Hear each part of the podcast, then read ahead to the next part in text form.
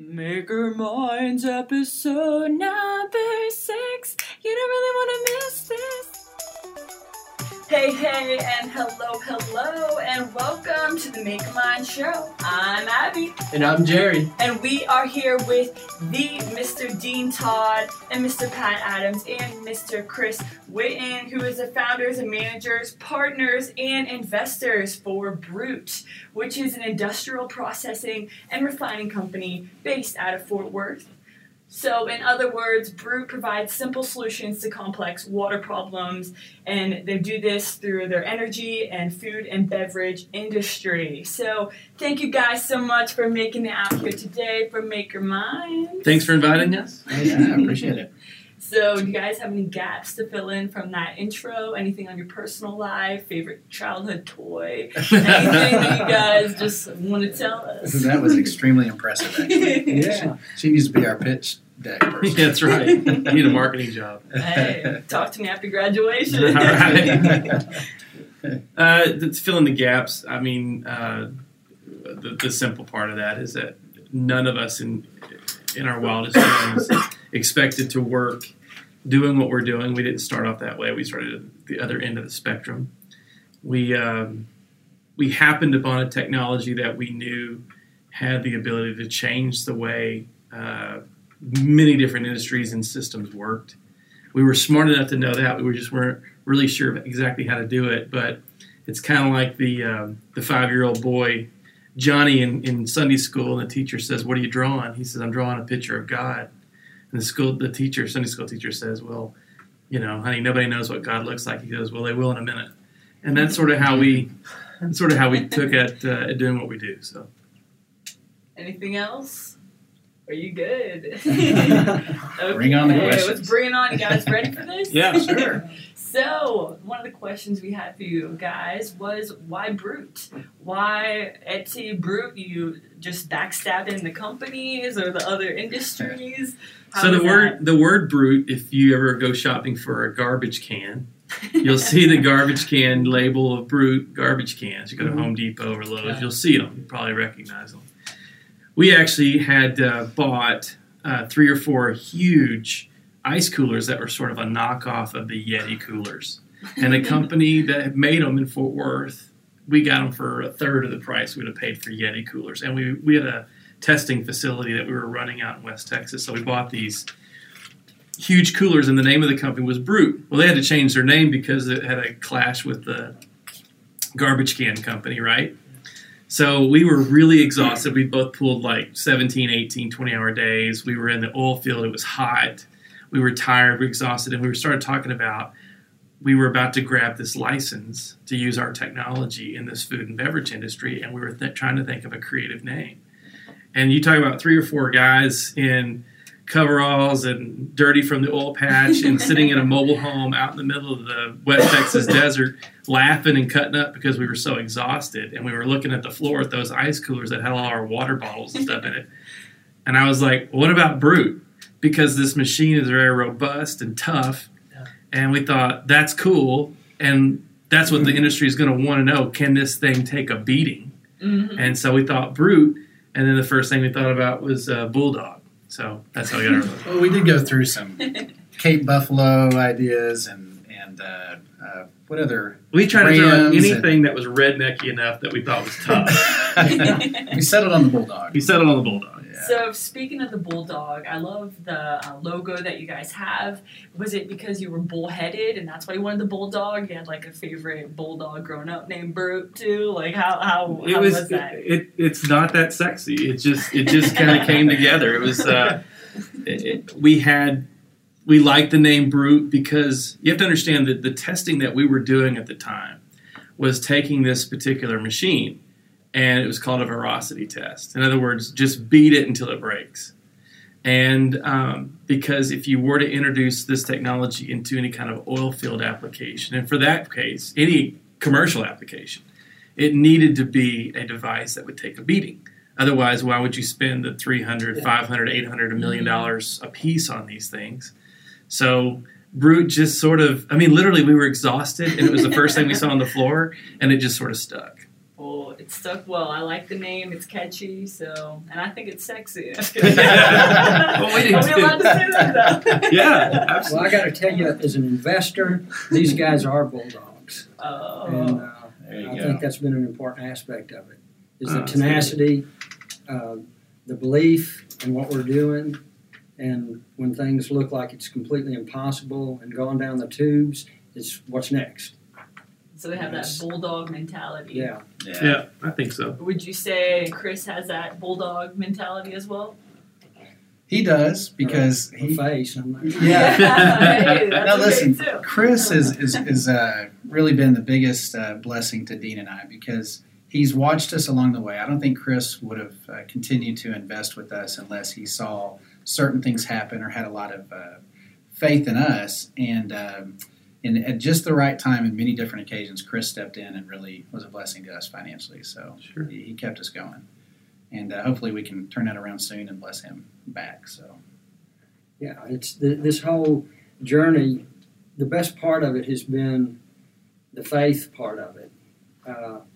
Seeing our relationship with the Lord and with each other grow in the aspect of trust and working and doing the next right thing and seeing it pay off. It's just really been exciting.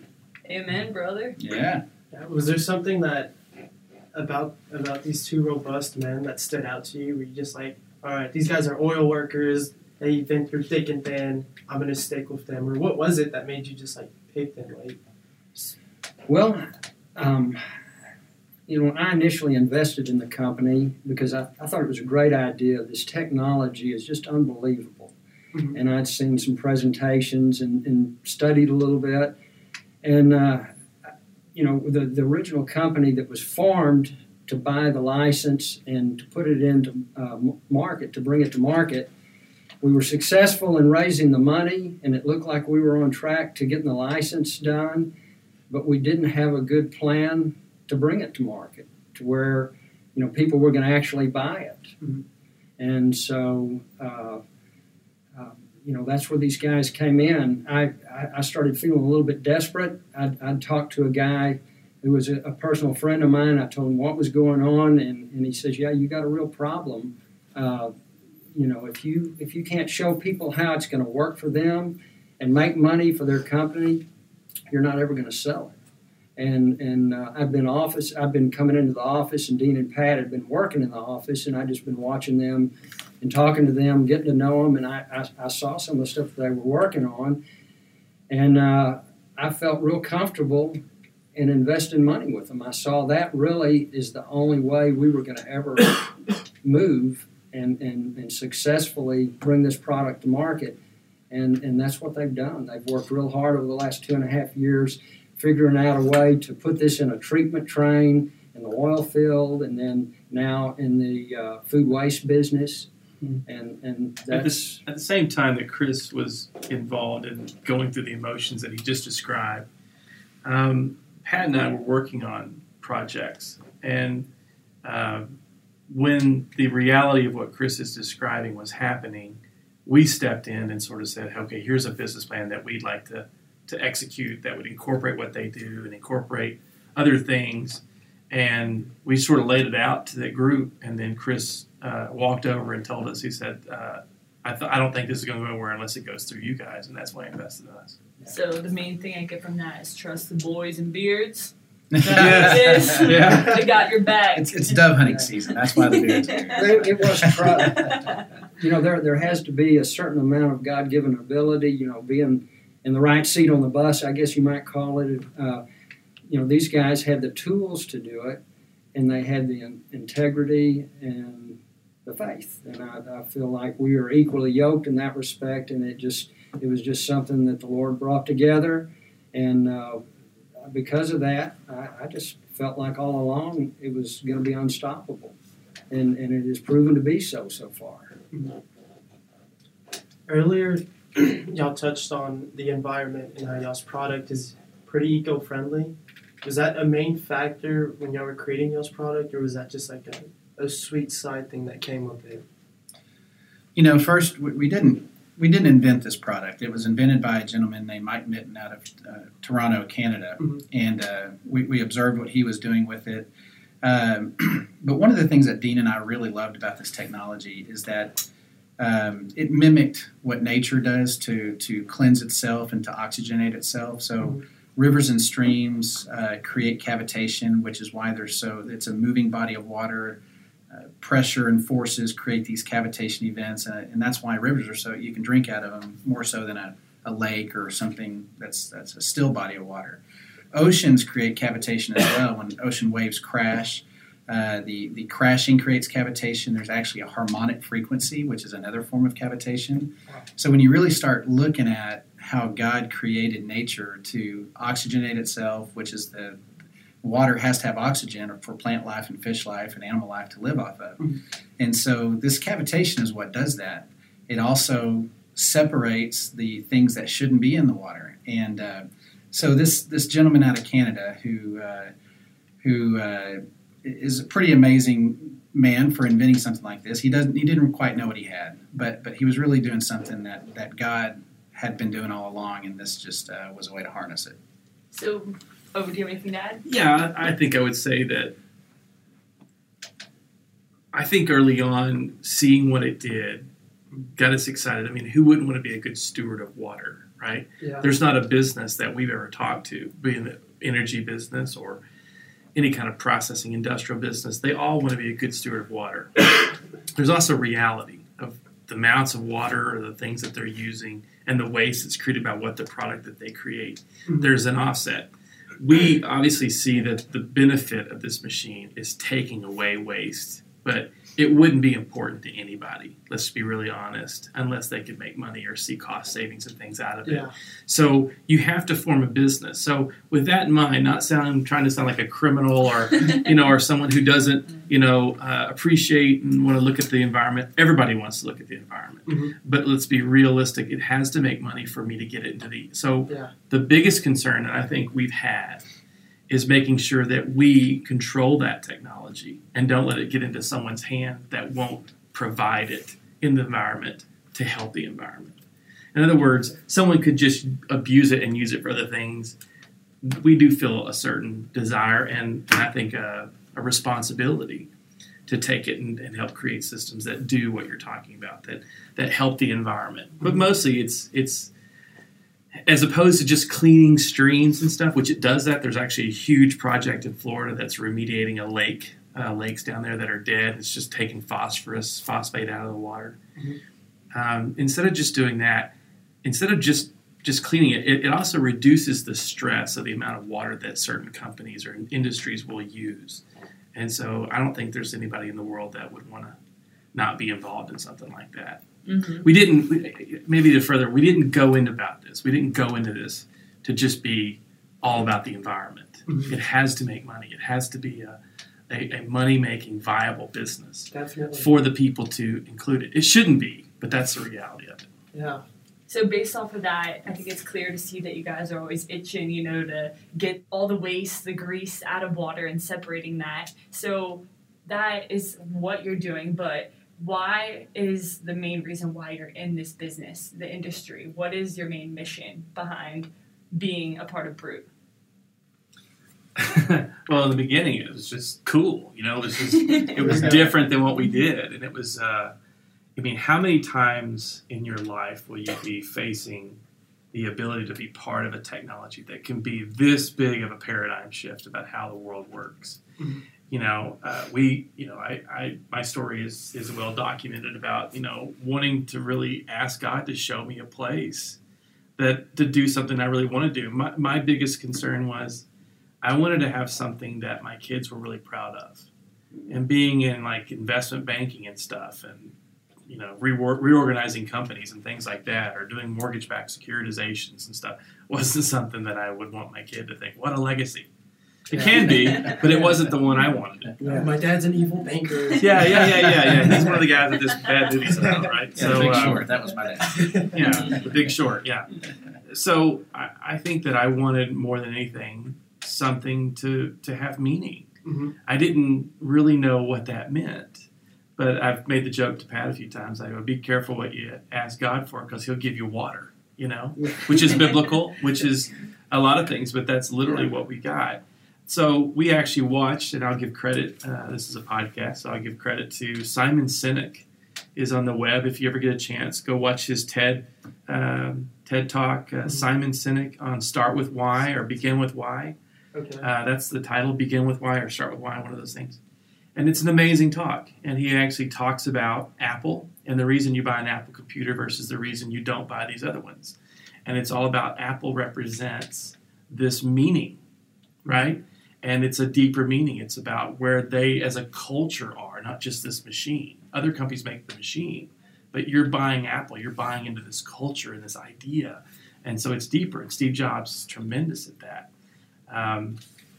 It was an interesting story. We did some research early on trying to find our why. And in that conversation, we researched and found this whole interview about Steve Jobs. And in that interview, he talks about one of the things that shaped him. This is one of the early interviews. I think you can download it on YouTube. It's like from the early 80s or something like that. And he talks about that he had read in Scientific American magazine this article about caloric intake versus output, energy output by species. And it rated all the species on the world, on the whole planet, about how much they could get energy-wise out of the littlest amount of caloric intake. And it was the Californian condor, which was the number one. It could get more energy at a very little caloric intake.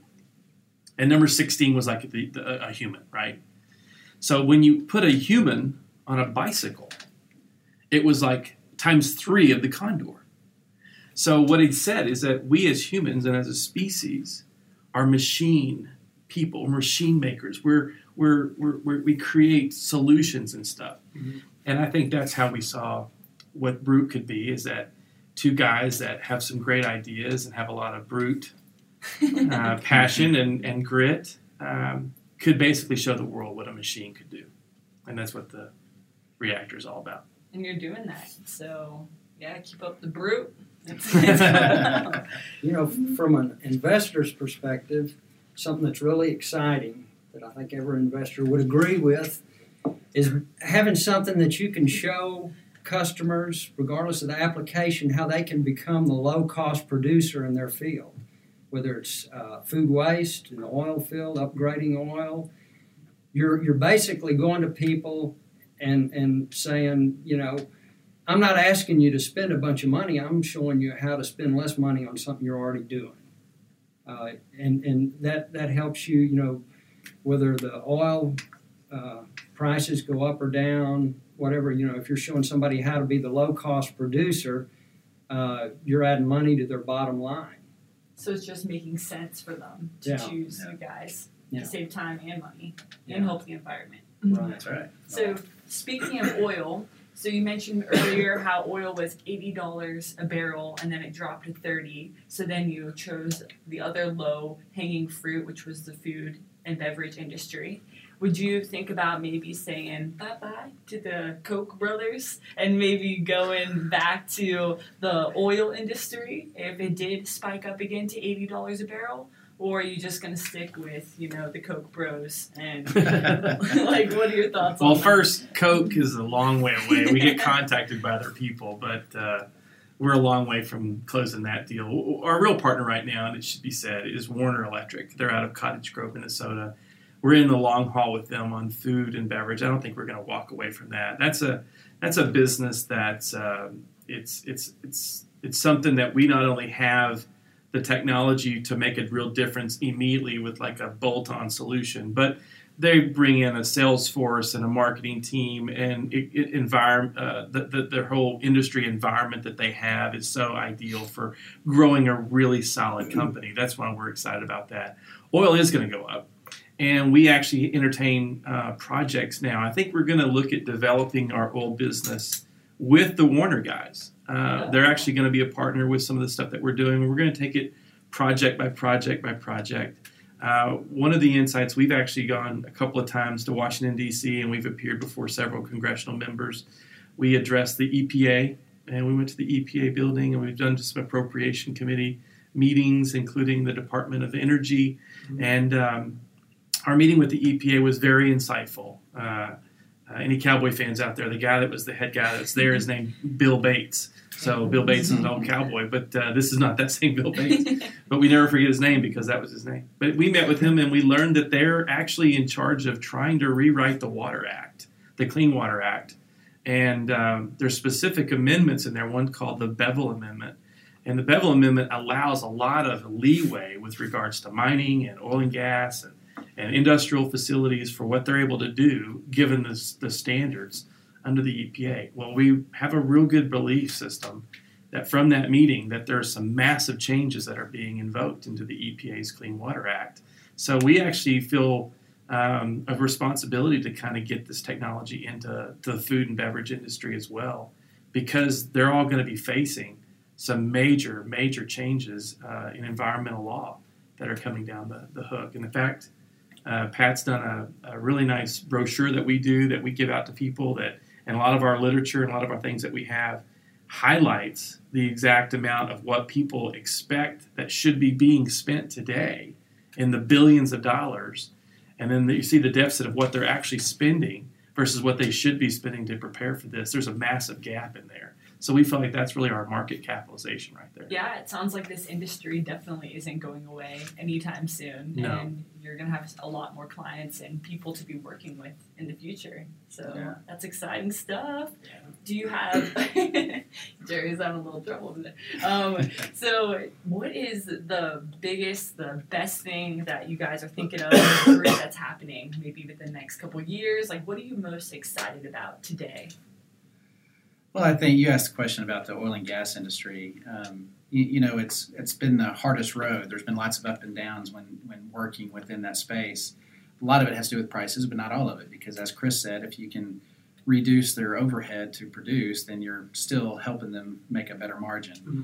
But instead of, in the beginning, we were trying to somewhat be all things to all people when it comes to dealing with produced water. And one of the things that we've maybe matured as we've grown as a company is that when we go back into the oil space, we're going to choose more niches. So there's a couple of projects, one being the upgrading of oil. In Canada, they produce what's called bitumen through processes that are different than how we produce oil here in the States.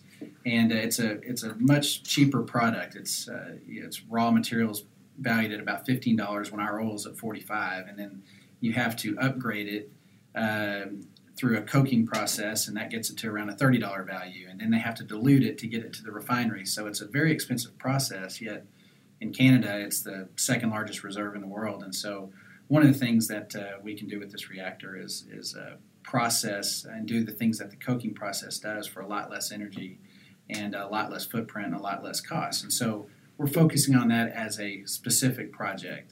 Proving that up would just be $1 billion industry overnight. Yeah. There we go. Rockefellers and Warner. So what he's talking about is taking that crude product, running it through our machine, and then cracking it. Instead of sending it to a refinery, we can do it there locally, and it increases the value of that product for the nation of Canada, the suppliers that are there. So, go ahead. Yeah, and then, you know, instead of trying to be a complete alternative to downhole disposal or turning around for freshwater fracking, you know, there's older fields, they have what's called water floods, and it's when the normal pumping process and the pressures under in the earth aren't enough to get the oil out. You then have to inject water and then eventually CO2 in water to pressurize those zones so that the oil comes up with it.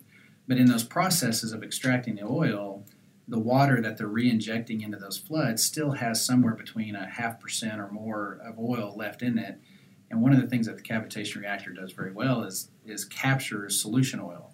So we're going to, instead of trying to clean water so that it doesn't have to be injected, we're just going to focus on water floods and extracting the balance of that oil so that you can increase a field's production by 100, 150 barrels or something like that. So that's why, when we go back into the oil space, that's going to be our approach. A little different than before. Strategic ventures. Mm-hmm.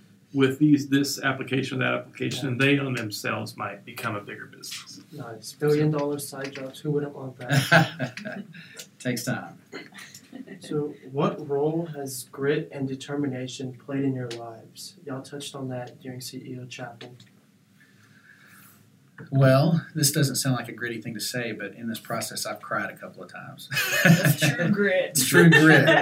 In all seriousness, it's you have to believe in what you're doing enough that when the money's gone or when something falls through or some event changes, that as Chris said earlier, you just say, okay, what's next? You pull yourself up off the ground, and it's been hard enough to where he and I have been in the cab of a truck or something driving from one meeting that just went phenomenal, and we knew we just went over a huge barrier and that we were getting to the next level, that we would go from point A to point B and both of us would just be so chucked up we couldn't talk. So we've had those moments, which means it's worth it. It also means that it's been that bad.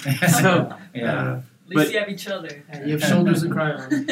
But the grit and determination, I would pat myself a little bit and pat on the back for a lot of that, is not hearing no or hearing no and then not caring about it. Yeah. It is a real talent that I didn't know I had because I didn't have it. I think I just got it. Maybe out of pure stubbornness or stupidity. But, look, when you have 3 or 4 kids and you're getting into your 40s and stuff and you have something this important, you'll suffer for it. You won't have to create a brute or a bug. It'll just happen. Or you're in the wrong deal. And, I had been, as an executive in the finance industry, I had been to conventions and seminars and, executive coaching projects and camps and 3-day deals. And I'd been to a lot of those things. And I remembered I believed in what they said. And the things that they would call you for was, you gotta want it every day. You gotta, all these little things that coaches say. And I believed it, but I couldn't apply it to what I was doing now because I didn't like that much. But I take those sort of lessons and stuff, and I can constantly see while you're running your own business and doing what we do, I do pull upon those old lessons of what those guys said to me back then. It means more now because it's mine. I actually think everybody has the ability to have the grit. Sometimes people try to say, oh, those guys have real grit. But I think Dean's right. If you feel like you're doing the right thing and it's meaningful and it's about legacy, it's about something that God gave you that you didn't make happen, he presented it to you, and then you have a responsibility. I think that's where the grit comes from. I think it's when you feel that it's your responsibility and you feel like it's worthwhile and that the end game can be big enough and important enough, then you're going to just keep figuring it out. So if somebody doesn't have that and you see somebody and say, well, they didn't have grit, I think Dean's right. It's not the right thing. It's not the right thing. Yeah. And I think we would really be in trouble here if anyone listens to this. I don't want to hear that. Tell your friends. Really. If we didn't at least say that the reason we're here is because 2 amazing women, and that's our wives. Yeah. And then the families behind those wives, my family, my wife's family, unbelievable, just non-judgmental, suffering with us. Most of the time. Are you getting judgment? Just the support has been unbelievable. And I know that there's no way, just as much as I could say, I couldn't do anything without Pat. I couldn't do anything without my wife, and he's the same way. Well, if your wives are listening to this, you guys are getting brownie points. We need them after 3 years of building this thing. Keep talking them up. What's good? Well, I want to attest to the fact that this is true. There's been many different occasions, and I believe what they were saying about basically having a vision in your mind and your heart that this is going to work, and that if there's something that stands in the way, then I'm just not seeing something right now that's the answer. I can remember when we had gotten this one particular group that put, I think $800,000 into the business. We were proving up the equipment and really felt like this was going to be our answer. And all of a sudden things blew up. And I can remember being in an airport in Phoenix, and Dean just called me and said, the deal's off. He was just straightforward about it. He didn't make any excuses. Next thing I know, these 2 guys were on a plane to Canada and put down a placeholder on the food waste license. And I can remember another time. And I can remember your voice acclamations on both of those phone calls were very different. Yeah. Yeah. But another time you were talking about the family aspect of it. One Sunday afternoon, I went over to Pat's house, and I knew that we were just down to nothing money-wise. And I went over there, and, you know, he has the sweetest family. Both of them do. Just wonderful families. But they were just all, I mean, it was like nothing was different. The kids were playing, and Carmen, his wife, was walking around with the baby. And, you know, you'd never know there was anything going on. And Pat, I hope you don't mind me telling this, but okay. All he had was $20. I mean, that was it. He's got 5 mouths to feed, 6 mouths to feed, and probably you give 2 more for him. But, I'll take him. Yeah. But anyway, but he was just waiting for that next. What's next? And you know, sure enough, it worked out. We had something next to go to, and so going from $20 sitting there on the table to, you know, where we are now. And, I mean, that's just one time. Yeah. So you just had to have the faith to persevere. Yeah. And get your grit on to just keep going. Tell the story about what your mom said about they can't eat you.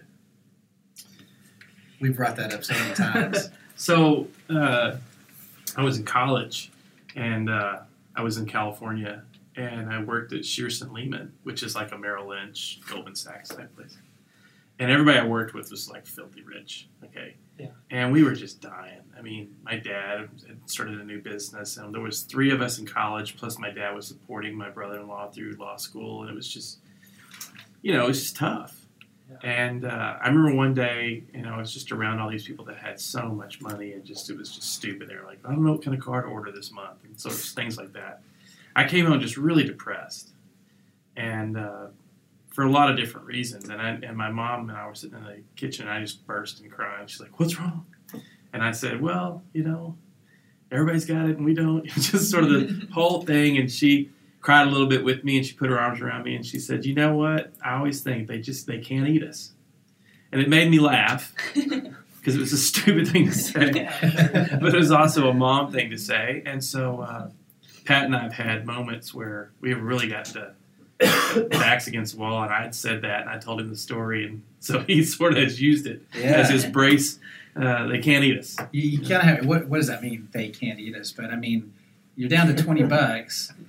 You know, you have family and friends and loved ones or whatever. You know that you get to a point where you realize stuff is just stuff, and material is just material, and God's going to provide. And He has so many times throughout this process that. It's that's why we can never walk away from it. So. I tell a lot of people I don't think I ever really had faith. I mean, I told people, I believe in God and I have this, but I don't think I had faith until I did this. Yeah.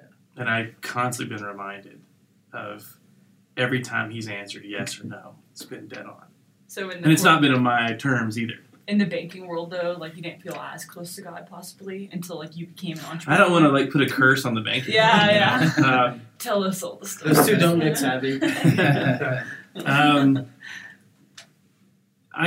don't know if it was what I was doing. It certainly was the industry. I know some wonderful, godly people, some amazing people for their life and for their story and for what God was using them for. I think they were in the right thing. I think I was in the wrong thing, especially the last 5 years I did it. I hated it. I hated everything about it. I hated me in it. And that was just something. And it couldn't have just been because I was being stubborn. It was because I wasn't meant to be there. And I was still there. I was hung into that. Mm-hmm. Once you get making money and then a job, and you got kids and everything, it's hard to walk away and just like throw it to the wind. So I was sort of put in a position. So to answer your question, I don't think it was the banking world. I think it was me. I think you have to find your plan. It's like nobody's going to ever redo an entrepreneurial business exercise and recreate what we've done. It's our deal. It was given to us, and we are responsible for it.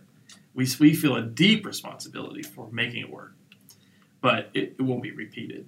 It can be. Well, lessons can be learned. But other people will do. Your journey will be different than mine. So, what lessons do you have to give to? Just some students listening or whoever's listening right now to the podcast that would be words of wisdom for us to gain from your experiences. I think we've touched on some of them. Yeah, I was trying to think of what we haven't just touched on. I think bad news is good news is a big lesson, is that you plan and work and give everything you got, but the bad news that you think is the end is just a change to the new beginning. It's like a train track that, you know, the track shifts to another Y in the train track. It's like the bad news just shifted you a different direction that you weren't planning on. But the other thing I would say is, while you're building your business and while you're asking people for money or you're trying to build something, you're not going to work for some company that's already there. You're building something. So you might as well be the best you can be. And you're not qualified to play any other part. So don't pose. Don't try and be something that you think the investors or your customers want. Be you and be comfortable with that. And it'll come out. It'll come out that you're not everything that they thought that they were looking for. But when they choose you, you're the real you, and it'll be much more successful than you faking it. And I don't know that we learned that as much as we were forced to be that way on everything. When you work in other environments, stuff, sometimes the banking world or whatever, you've got to put on some sort of air. It takes several meetings to find out really who this guy is or whatever. You can't be like that. You can be that way. You don't have to bleed all over in the first meeting, but you certainly need to be honest about and direct and transparent is a big word that we use. The only way they're going to put money into you, the only way they're going to support you, the only way they're going to want to really partner with you, besides the fact that your product is awesome and that this is a great opportunity for them to make money and you, is because they believe that they can trust you. Yeah. If they can't trust you, it's because you've done something wrong, probably trying to be something you're not. So just being authentic. Yeah. Here's an example of that. We've used the word a lot today, traction. And the company that we're partnering with, in a lot of ways, they're a distributor, they're a financial partner, and a sales team in the food and beverage industry.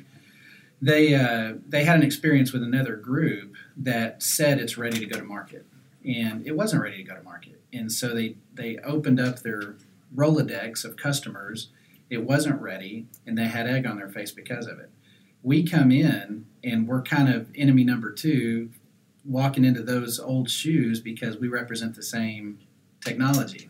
So there was a lot to overcome there. But in that process, Dean and I never said that it's ready to go to market right now, but we said, here's our plan. Here's what we're doing now for development purposes.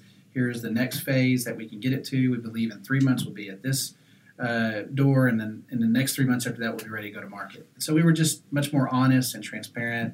And we walked out with the best relationship we've got. And now they're our partners. And now they're our partners. So, but if you try to pretend that you're further along or somewhere you're not, it's going to hurt you, and it's going to go the other direction. Mm-hmm. So be true, genuine, and authentic. Yeah. Great. Thanks. Surface the truth and be willing to accept truth even when it hurts. Mm-hmm. Yeah. What made y'all realize this? You said that you were forced when y'all hopped into the e-world, but was there something else prior to that that made y'all really open up? You know, I think any time you try to project that, even talking about this technology, for Dean and I to talk about the actual science behind this technology, if we try to pretend that we're scientists or engineers or whatever, it just doesn't ever come off well. You end up sitting across the table from somebody that knows more than you do right off the bat, and you're exposed pretty quickly. So I think you just kind of learn the hard way that, listen, just be exactly who you are, talk about why you're doing it and where we're heading, how long it's going to take. And in the same vein, the people that are a lot smarter than you will tell you a lot more because they feel like you're like that and you're not threatening than they would if we were equal. Like if we have a CEO and he's an engineer and a chemist and all this, he's brilliant. Don't tell us about that. We can get him in a room with other engineers and stuff, and it's like the battle of the bands or something. They just try to out-engineer each other in the room and stuff. He doesn't as much, but other guys do. You can just tell they immediately just put up this thing and start saying, well, I know about this. And you're like, I wouldn't even want to be in that conversation. We like to be the two dummies in the corner that happen to own all the technology, so let's talk about doing business together. Well, it's working out for you guys, but thank you so much for being here. It has been a hoop hanging out with the Brute Boys. So, yes, thank you so much.